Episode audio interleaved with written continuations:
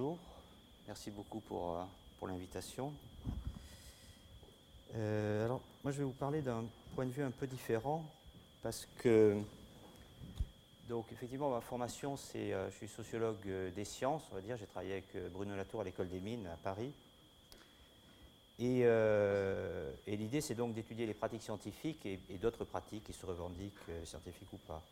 Et pendant de longues années, encore maintenant, mon, mon sujet principal d'étude, c'était ce qu'on appelle les pseudosciences, d'où le titre euh, de la communication, le rapprochement entre les questions écologiques et, euh, et la notion de pseudosciences.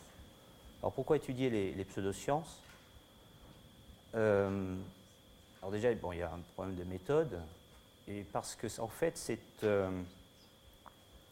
un, sujet maudit, je dirais. Euh, vous avez beaucoup de sujets dont on va parler, de débats de société, sur lesquels il y a euh, des opinions euh, partagées parmi les chercheurs. Les pseudosciences, c'est vraiment le sujet qui réunit tout le monde contre. Ce qui fait que l'idée, c'était de se dire, je vais étudier le- les sujets les pires, les plus difficiles à étudier, puisque ça permettra de, justement de tester un tas d'outils et pouvoir les appliquer après à d'autres sujets plus faciles. D'où l'idée d'étudier les gens qui s'intéressent aux soucoupes volantes, c'est le sujet de, ma thèse, ou qui font de la parapsychologie, ou tout un tas, ou des, rumeurs d'apparition de, félins euh, dans les campagnes, en fait des tas de- de, ce genre. Et euh, donc il y a la caractéristique de ces sujets, c'est depuis les, chercheurs jusqu'au public, c'est la, réduction à l'irrationnel, à la croyance, à la fausse science. Et dans les, dans les débats sur, euh, sur l'écologie, on trouve ce débat. On le voit bien avec euh, Claude Allègre. C'est un point qui revient. Et du coup, je suis passé assez facilement de, de mes sujets classiques, donc sur les secours volantes et autres, à tout un tas de débats de société qui se sont multipliés, euh, qui sont anciens, mais qui se sont multipliés et qui ont changé de statut. Et c'est de cela dont je voulais parler, tout ce rapport d'argumentation entre savoir, pseudo-savoir, et, euh, et comment tout un tas de- de- d'arguments que l'on trouve sur des, des sujets un peu extrêmes, entre guillemets, comme les- la parapsychologie ou les, ou les parasciences, se retrouvent également dans les débats qui, euh, qui nous intéressent euh, ici. Alors, je vais commencer par évoquer cette question. Donc, le, le problème central autour de, ça, c'est la relation entre science et opinion. C'est-à-dire qu'on a d'un côté, longtemps on a vécu, moi je fais partie des gens qui ont grandi dans ce contexte, Euh, une partie de ma vie, j'ai euh, j'ai assisté à une organisation du savoir où il y avait d'un côté le savoir, de l'autre l'opinion, c'est-à-dire la science et la croyance, pour aller vite, les experts d'un côté et de l'autre le- les croyances du public. Et ça, c'était sur des, tas de sujets, donc euh, depuis les débats sur les lignes à haute tension et leurs effets, euh, je vous dis tout un tas de rumeurs euh, sur des produits technologiques, le nucléaire, en passant par des affaires politiques comme l'assassinat de Kennedy, jusqu'au sous On a comme ça toute une pépinière de, sujets qui étaient organisés en termes d'opposition, comme ça, entre l'opinion, la croyance, et de l'autre côté, le, savoir des experts. Et, euh, l'écologie n'échappe pas. On a, euh, alors, Allègre est, l'exemple assez caricatural de cela encore aujourd'hui, mais il témoigne de, de quelque chose qui existe depuis, depuis longtemps, qui nous paraît un peu étrange aujourd'hui parce que précisément on a changé, on a évolué par rapport à tout ça. Et parce que sur ces sujets, donc, autant il y a eu cette opposition, autant depuis euh, quelques décennies, on a assisté à une évolution des débats. Ça correspond à. euh, alors, la question, c'est quand ça commence. Je pense que ce pas les mêmes dates pour tous les pays. Mais on a commencé à voir émerger euh, des débats plus nuancés et des capacités de l'opinion à prendre, à organiser des prises de parole différentes, qui fait que pour sortir un petit peu de ce stigmate de, la croyance. moi, j'aurais tendance à retenir une date importante pour la France, au moins. C'est 1986, c'est l'histoire de Tchernobyl. Je pense qu'à ce moment-là, il y a une espèce de traumatisme dans, l'opinion. On était bien, assez bien calé sur cette idée qu'il y avait d'un côté le, savoir et de l'autre les croyances. Et là, pour la première fois, on a vécu une histoire euh, assez dramatique où un expert a été pris en flagrant délit de, mensonge. Et on a commencé à voir se développer et, je ne sais pas si c'est un effet de cause à effet, mais en tous les cas, c'est la période à laquelle on a vu se, se, multiplier tout un tas de prises de parole et une montée croissante de, l'opinion. Et euh, à travers des, sujets aussi différents que euh, le téléthon qui a abouti à la création du généton. Donc on a vu de plus en plus euh, une organisation différente de la parole publique et cette parole publique qui était capable d'avoir des effets. L'histoire du Généton est exemplaire de, ce point de vue-là. La façon dont on a créé tout un pôle de recherche à partir d'émissions de, collecte de charité euh, publique à la télévision. Je me souviens à l'époque où ça a commencé de discussions avec des scientifiques qui trouvaient ça totalement aberrant. C'est pas comme ça qu'on fait de la science. C'est en gros le commentaire. Aujourd'hui, ça a changé beaucoup. Notre perception du rapport au savoir a énormément changé et ce genre d'événements et d'organisation, je pense, a énormément contribué. Alors pour la question de, de l'écologie, ah bon, évidemment Tchernobyl a, contribué, et l'histoire du nuage sur la France a, contribué euh, beaucoup. Mais il y a eu aussi, euh, quelques années après, je trouve que sur la question de l'écologie, comme les autres euh, questions là, de, de, pseudosciences, de rumeurs, de débats d'opinion que j'évoque. Pourquoi je les mets dans, un peu dans le même sac? C'est parce qu'il y a justement des débats et tout un tas d'activités. Toutes ces activités sont liées au fait qu'elles ne sont pas structurantes. C'est-à-dire que, pour aller vite, en gros, il y a quelques siècles, on vivait dans une société où ce qui structurait la société, c'était la religion. Aujourd'hui, on est dans une société où ce qui structure la société, ce qui structure nos modes de vie, nos comportements, sont les sciences et les techniques, qui fournissent le cadre de, nos existences. Et tous les sujets qu'on évoque, qui mettent en jeu des débats d'opinion, y compris l'écologie, pendant longtemps, c'était des questions qui étaient en marge de la vie quotidienne. C'est-à-dire qu'il y avait des gens qui étaient engagés fortement sur ces sujets, qu'il s'agisse d'étudier les soucoupes volantes ou, euh, ou de faire du militantisme écologique. Mais il fallait justement s'engager activement.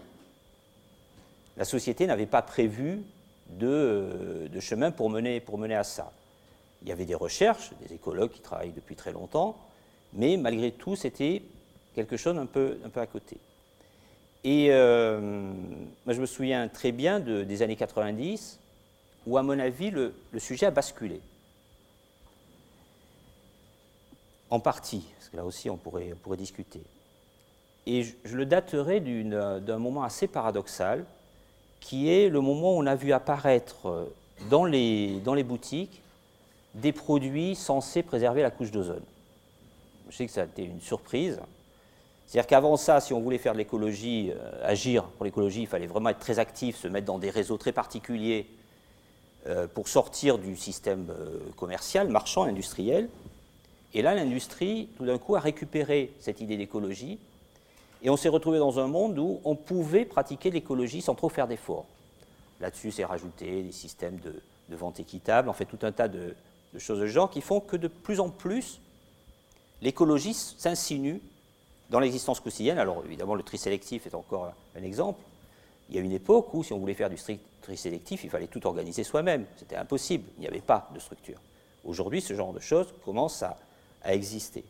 Donc on est passé, à partir des années 90, de plus en plus d'un univers où l'écologie était une question de petits réseaux en marge de la société, et euh, à une, euh, une, écologie qui de plus en plus s'est mise à circuler et à être relayée par tout un tas de pratiques, et de, comportements qui pouvaient se généraliser. Donc là, on voit comment, à mon, avis, l'écologie a changé véritablement de statut.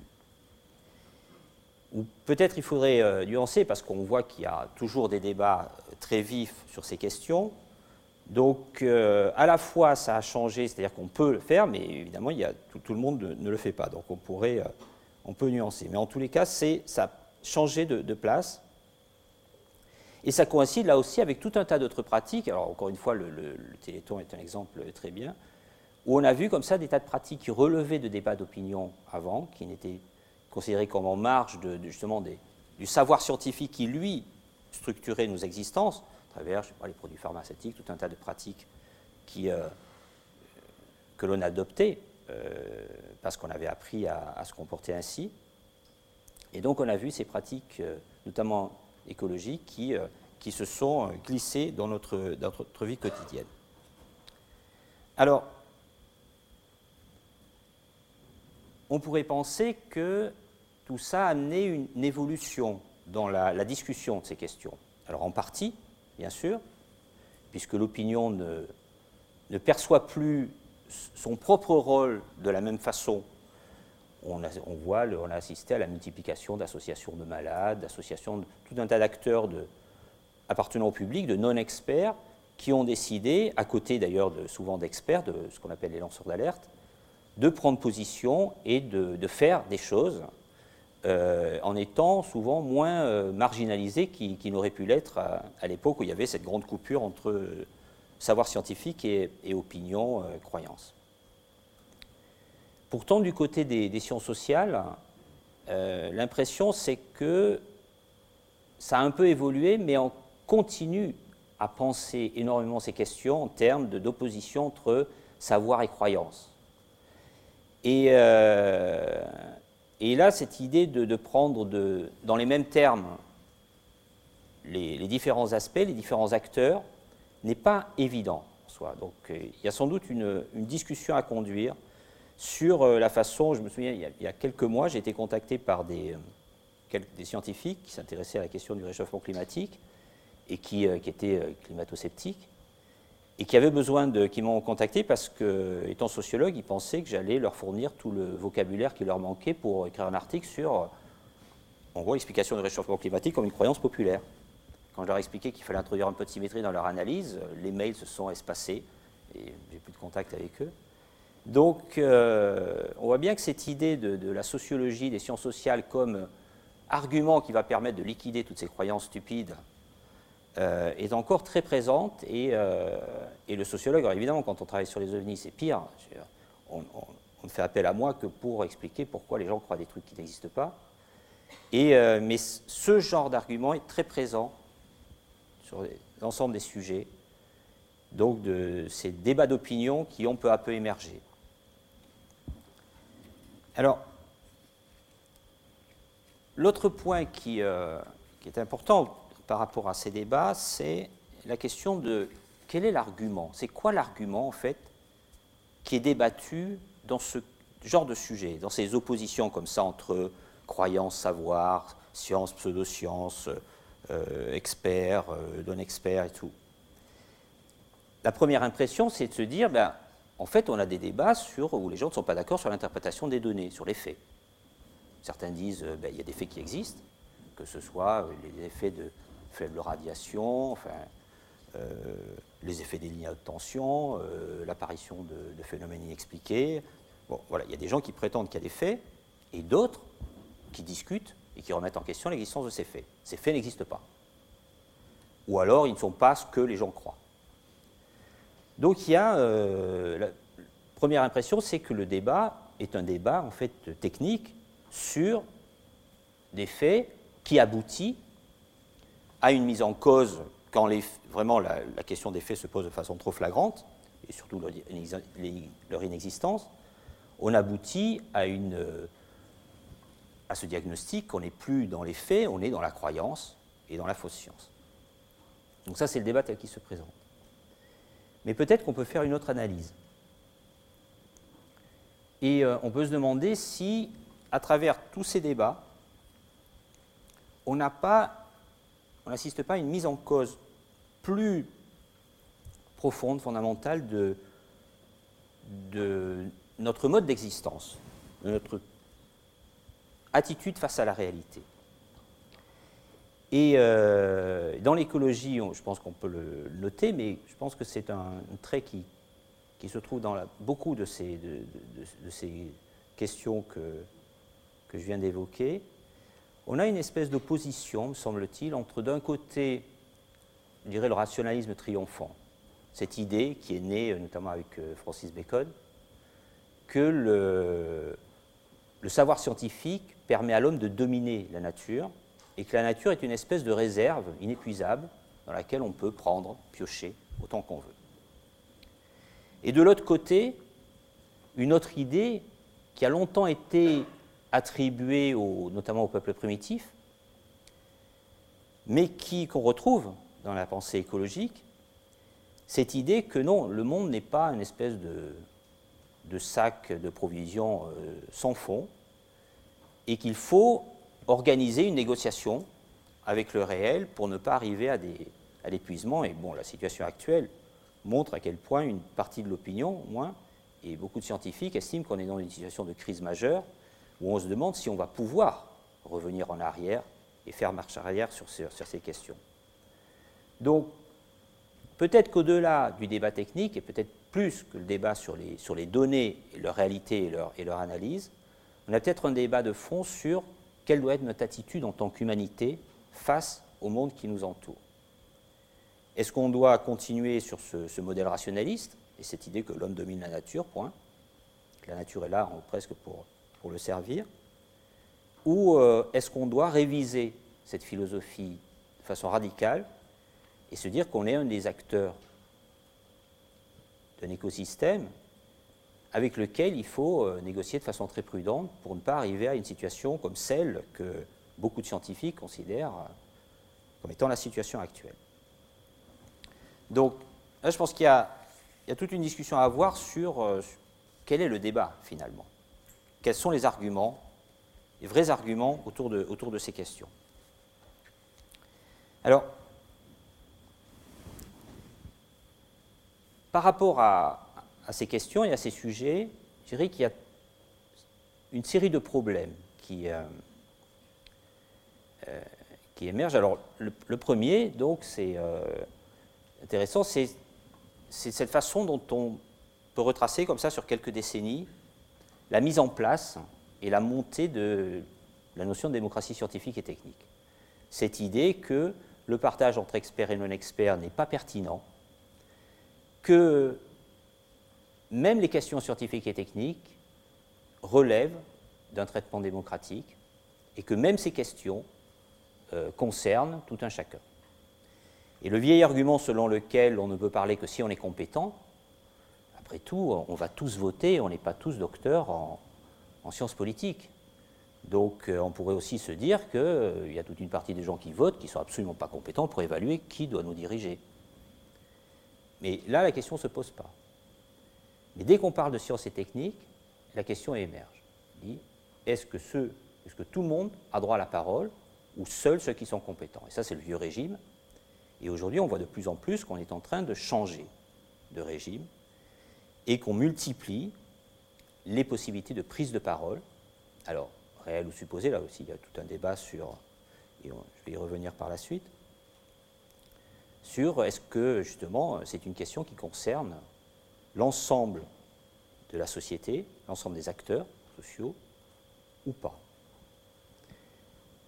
Donc ça, c'est le, premier point, cette espèce de changement de régime sur la façon de gérer au sein de la société les questions, les enjeux scientifiques et, techniques et leurs conséquences. Et donc, évidemment, l'écologie est au centre de ce point de vue-là. Il y a un deuxième point euh, qu'on retrouve dans toutes ces discussions, Et notamment dans, tout le, débat sur le, réchauffement climatique, et qui me semble intéressant et qui rejoint justement le problème de la place du rationalisme dans ce débat, il me semble qu'il y a une opposition dans beaucoup de ces débats, et toutes ces rumeurs et autres sujets là que j'évoquais tout à l'heure, c'est l'opposition entre le regard profane et le regard scientifique. Alors, ce n'est pas juste une question d'expertise et tout, une question d'opinion. C'est comment est-ce qu'on regarde les faits pour établir ces faits. Et là, on a une histoire des sciences qui a maintenant quelques centaines d'années, et qui, depuis en gros la fondation de l'Académie des sciences et le Royal Society, et l'invention de la pratique expérimentale, on a l'histoire des sciences a toute une évolution depuis en gros au début l'accumulation d'expériences de, scientifiques qui avaient observé tel ou tel phénomène et qui les rapportaient, jusqu'à aujourd'hui une situation tout à fait différente où les scientifiques ne regardent plus la nature, mais regardent les instruments. Donc on a toute une modification du regard qui a été euh, construit à travers la mise en place de euh, l'institution scientifique et savante. Si vous euh, consultez les revues de savantes du XVIIe siècle, vous trouvez énormément de choses qui ressemblent à des observations de secours volantes. Euh, dès qu'un savant observe un phénomène dans le ciel, il le rapporte. Ce sont des faits. Et peu à peu, on va passer de cette espèce de collection de récits, d'anecdotes, cabinet de curiosité également, ces collections d'événements euh, euh, tous plus spectaculaires les uns que les autres, et tous uniques, à la constitution de réseaux d'observateurs de plus en plus disciplinés, la météorologie, la zoologie, notre domaine. Kate Thomas a écrit un livre sur le, comme ça l'évolution des sensibilités par rapport à la nature et la, constitution de ces réseaux et l'exclusion de la parole des savoirs populaires. Euh, et, au XIXe siècle, avec de plus en plus d'instrumentalisation de la science et le remplacement du regard par, euh, par, les, par les outils techniques. Alors, il y a des, cas célèbres. Un, des exemples c'est, pour évoquer, c'est en astronomie euh, l'observation des, planètes et l'histoire des canaux de Mars. À la fin du XIXe siècle, les astronomes observaient à l'œil nu et se battaient sur tout un tas de sujets. les nébuleuses, est-ce que c'était des objets galactique ou extragalactique. Ça a été résolu par l'utilisation d'outils techniques, en 1925 par Hubble. Euh, pendant ce temps, d'autres astronomes observaient les planètes et observaient des canaux à la surface de Mars en se demandant s'il n'y avait pas une civilisation en train de mourir, Camille Flammarion, euh, Percival Lowell et quelques autres. Et euh, tout ça également a été remis en question par l'observation instrumentale et on a évacué les, les canaux. Et donc on voit comment la, science est passée véritablement de cette idée de regarder la nature directement à l'idée de le regarder de plus en plus indirectement en passant par les outils et la production d'inscriptions. Or, un phénomène tout à fait intéressant qui accompagne l'évolution des débats et cette euh, multiplication de lieux de, démocratie scientifique, c'est la réintroduction du regard profane. Il y a quelques mois, euh, mais c'est un exemple parmi bien d'autres. J'ai lu un article dans, Le Monde euh, où, on parlait justement de, la question de la sécheresse, du réchauffement climatique et autres. Et on mettait sur un même plan la mémoire des paysans sur leur vie et les données scientifiques des carottages en Antarctique et ailleurs. Ça, c'est quelque chose qui pourrait choquer beaucoup de scientifiques. Cette idée que pour constater ce genre de phénomène, notre regard, tout un chacun, peut le voir aussi bien que les instruments scientifiques, statistiques et autres. Et une partie, justement, de, de la science est constituée sur l'idée que l'étude de la nature ne peut pas se faire à l'œil nu, mais qu'elle doit, justement, utiliser tout un tas de ressources techniques pour arriver à percevoir des phénomènes de plus en plus invisibles. Or, dans le débat écologique, une partie du débat aujourd'hui porte sur le fait que, pour beaucoup d'entre nous, on a l'impression de le vivre, ce changement climatique. Et d'une saison sur l'autre, noter des variations et tout, et tout le débat, c'est est-ce que c'est une illusion ou la réalité? Mais de fait, le regard que porte tout un chacun, et notamment certaines catégories, par exemple les paysans, peut être aujourd'hui mis sur un pied d'égalité avec le, les données produites par les, scientifiques. Et je me souviens de, Bruno Latour, au milieu des années 80, a publié un livre euh, qui s'appelle La science en action, qui est un, des manuels de, la sociologie des sciences. Et dedans, il y a un petit chapitre où, il évoque les. Euh, il prend l'exemple de la météo nationale. Et il note comment, euh, quand on écoute les prédictions, les prévisions météo à la télé, tout le monde s'en moque joyeusement. Mais dès qu'on doit aller faire du ski ou faire de la voile ou autre, on est obligé de passer par la météo. Et euh, donc, il y a cette espèce de rapport très curieux entre l'idée de s'en moquer et le caractère indispensable des réseaux de satellites qui, produisent les données météo. Et donc il concluait que la science avait supplanté justement ce regard profane, que les, recettes de, paysans pour dire quel va être le temps étaient peut-être valables localement, mais dès qu'on sortait de, foyer familial ou de relations entre amis, c'était la météo qui s'imposait. Aujourd'hui, on assiste à un mouvement inverse où de plus en plus, le regard spontané redevient un argument important dans les discussions. Donc on voit bien que là, il y a, à mon avis, une série d'arguments qui, je pense, sont en partie à l'origine de réactions très violentes de gens comme Allègre ou d'autres. C'est cette idée que si on commence à mélanger le regard profane et euh, l'expertise et le travail scientifique, là, on va vraiment dans, dans le mur et c'est la pagaille. D'où ces réactions, à mon avis, très violentes. On ne peut pas abattre 200 ans ou 300 ans de science comme ça et, euh, éliminer la manière dont, les scientifiques travaillent et dont ils regardent ou ne regardent pas les phénomènes. Après ça, il y a un dernier point que je voudrais évoquer, un dernier type d'argument qui me semble prendre de plus en plus d'importance, qui était euh, longtemps limité justement au genre de sujet que j'étudie, sous-couvrante ou la parapsychologie, mais qui, je pense, est en passe aujourd'hui, si ça n'est pas déjà fait, de devenir un des registres de discussion majoritaires au sein de la société? Je parle de la théorie du complot. Alors, la théorie du complot a énormément émergé ces dernières années, depuis le livre de Thierry Messant en France sur euh, le 11 septembre, et quelques autres euh, choses de ce genre évidemment X-Files, les secours volantes et tout, on est en pleine théorie du complot. Et donc on a eu tout un débat qui s'est formé sur, euh, avec cet argument nouveau qui est apparu de mise en cause des adeptes de la théorie du complot. si vous regardez débat télé, beaucoup, souvent on assiste à des discussions et à un moment il y a quelqu'un qui arrête la discussion en disant non, non, on ne va pas encore tomber dans la théorie du complot. Ça c'est un des arguments qui arrête la discussion. Donc on a cette idée que d'un côté, il y a des gens raisonnables, qui ont une conception de l'histoire à peu près normale. L'histoire est une série d'événements, on ne peut pas tout prévoir et tout anticiper et tout organiser. Et de l'autre, il y aurait des gens qui penseraient que non, non, l'histoire est organisée par des, réseaux souterrains qui ne sont pas forcément les pouvoirs euh, en place. Derrière le gouvernement américain, il y aurait un deuxième gouvernement qui dirigeait la CIA ou ne sait trop quoi, et qui aurait organisé les attentats du 11 septembre et tout. Et euh, donc on a cette idée d'opposition à la nouveau. Mais en fait, je pense que c'est plus du tout ça.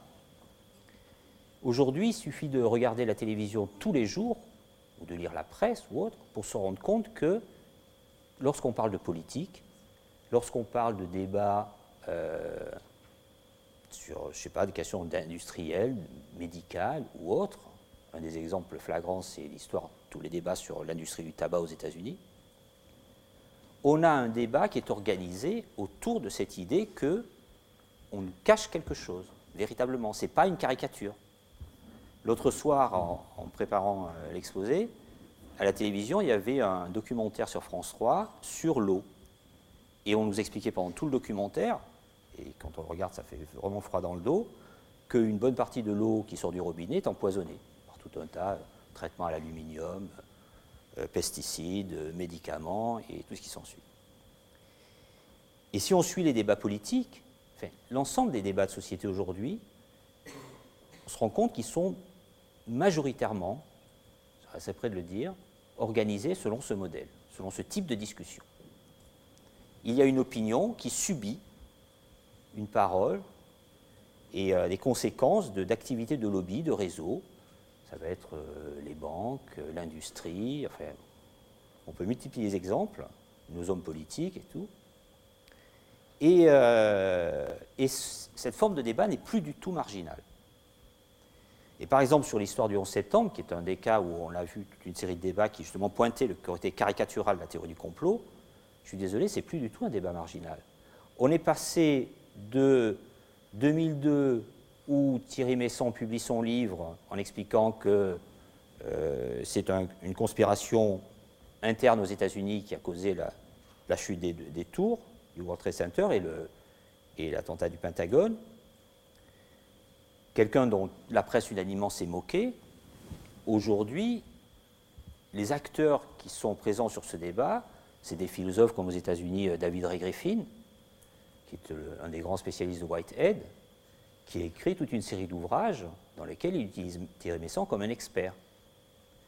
Donc, le débat n'a plus du tout le statut marginal qu'on croyait. Et si c'est vrai sur ces sujets, ça l'est d'autant plus sur tout un tas d'autres sujets de notre vie quotidienne. Donc je crois qu'il y a tout un tas d'aspects. Et d'un côté, cette montée du débat démocratique, jusque dans les questions scientifiques et techniques, et donc au premier chef les questions écologiques, et de l'autre, une évolution des types de débats et de la forme des débats, et de plus en plus une place extrêmement importante qui est donnée à cette idée que certains acteurs sont au courant et cachent une partie de la réalité, de ce qu'ils savent, à l'opinion. Alors, si on retourne en 86 avec l'histoire du nuage de Tchernobyl, l'histoire a été présentée ainsi, effectivement. On avait un porte-parole du gouvernement et euh, en même temps expert scientifique qui venait présenter des données qui ont été infirmées quelques temps plus tard. Donc là, c'était, je dirais, le premier point où euh, où l'histoire s'est déroulée pour, pour, aboutir à cette situation actuelle où de plus en plus de, ces débats de société sont pensés en termes de, de conspiration. Ça n'est donc plus un argument de, je dirais, de marginalité. Voilà. Alors, je finirai sur euh, une autre possibilité de comparaison. Donc, aujourd'hui, enfin depuis quelques années, pour la première fois depuis, euh, je dirais, la guerre froide avec le, risque, de, guerre euh, d'holocauste nucléaire, on se retrouve dans une situation où une bonne partie d'entre nous a l'impression d'être embarqué sur une machine infernale. C'est-à-dire qu'encore une fois, longtemps, l'écologie, c'était une question un peu annexe. Il y avait de la pollution, il y avait des problèmes et tout, mais bon, avec un peu de bonne volonté, on allait y arriver. Aujourd'hui, on est de plus en plus dans une situation où, pour beaucoup d'entre nous, c'est aussi mon cas, on se demande si on n'est pas allé beaucoup trop loin et si on n'est pas dans une situation qu'on ne pourra pas de toute façon rattraper. La machine s'est emballée et quoi qu'on fasse, à moins véritablement d'un miracle de la nature, euh, on est très mal barré euh, et, vu en plus le rythme très lent auquel on prend des décisions, les grosses décisions qu'il faudrait prendre, on n'est pas prêt de retourner la situation. Et là, on se trouve dans une situation qui, euh, dans le passé, a eu des précédents. À une époque où euh, l'homme vivait justement dans un, monde religieux, il y avait des phénomènes de millénarisme. Et, euh, et, cette question a longtemps été analysée comme une croyance par les anthropologues, les historiens. Les gens croyaient à la fin du monde. Et aujourd'hui, on voit bien qu'il est tentant aussi de reprendre cette question et de se dire que les gens qui pensent que le réchauffement climatique va nous amener à une catastrophe sont peut-être en train de développer une forme de pensée millénariste. Je pense qu'on peut faire le parallèle, mais ça implique de prendre le problème tout à fait autrement. C'est-à-dire de ne pas réduire ce qui se passe aujourd'hui à une croyance de type millénariste, mais de reprendre le dossier du millénarisme et de le prendre très au sérieux. Et de montrer notamment comment la théologie, à une époque, était véritablement une forme de science, une forme d'expertise et pas du tout une croyance comme on l'a longtemps analysée. Donc tout ça pour dire que toutes ces questions me paraissent extrêmement intéressantes parce qu'elles nous obligent à revoir d'abord, à noter tout un tas de changements au sein de la société depuis quelques décennies, et de changements vraiment extrêmement importants. Mais ça nous oblige, si on veut les analyser, à sortir de cette idée que d'un côté il y a du savoir et de l'autre de la croyance. Ce modèle ne peut plus permettre de penser ce genre de questions. On est obligé d'introduire un peu de symétrie dans tout ça. et d'accompagner cette évolution de, la démocratie dans les domaines techniques et, scientifiques par des, modèles d'analyse totalement différents qui, euh, qui liquident, de dire, qui liquident des arguments comme ceux de la croyance ou de cette idée de, d'étudier des acteurs qui seraient a priori différents. Non. Il faut essayer de comprendre comment ils se distinguent, mais ne pas faire d'hypothèses sur leurs différences a priori. Et, euh, je pense que c'est d'ailleurs une des conditions de, euh, de l'émergence réelle de, de, ces nouvelles formes de démocratie scientifique et technique dont, me semble-t-il, on a bien besoin. Voilà, je vous remercie.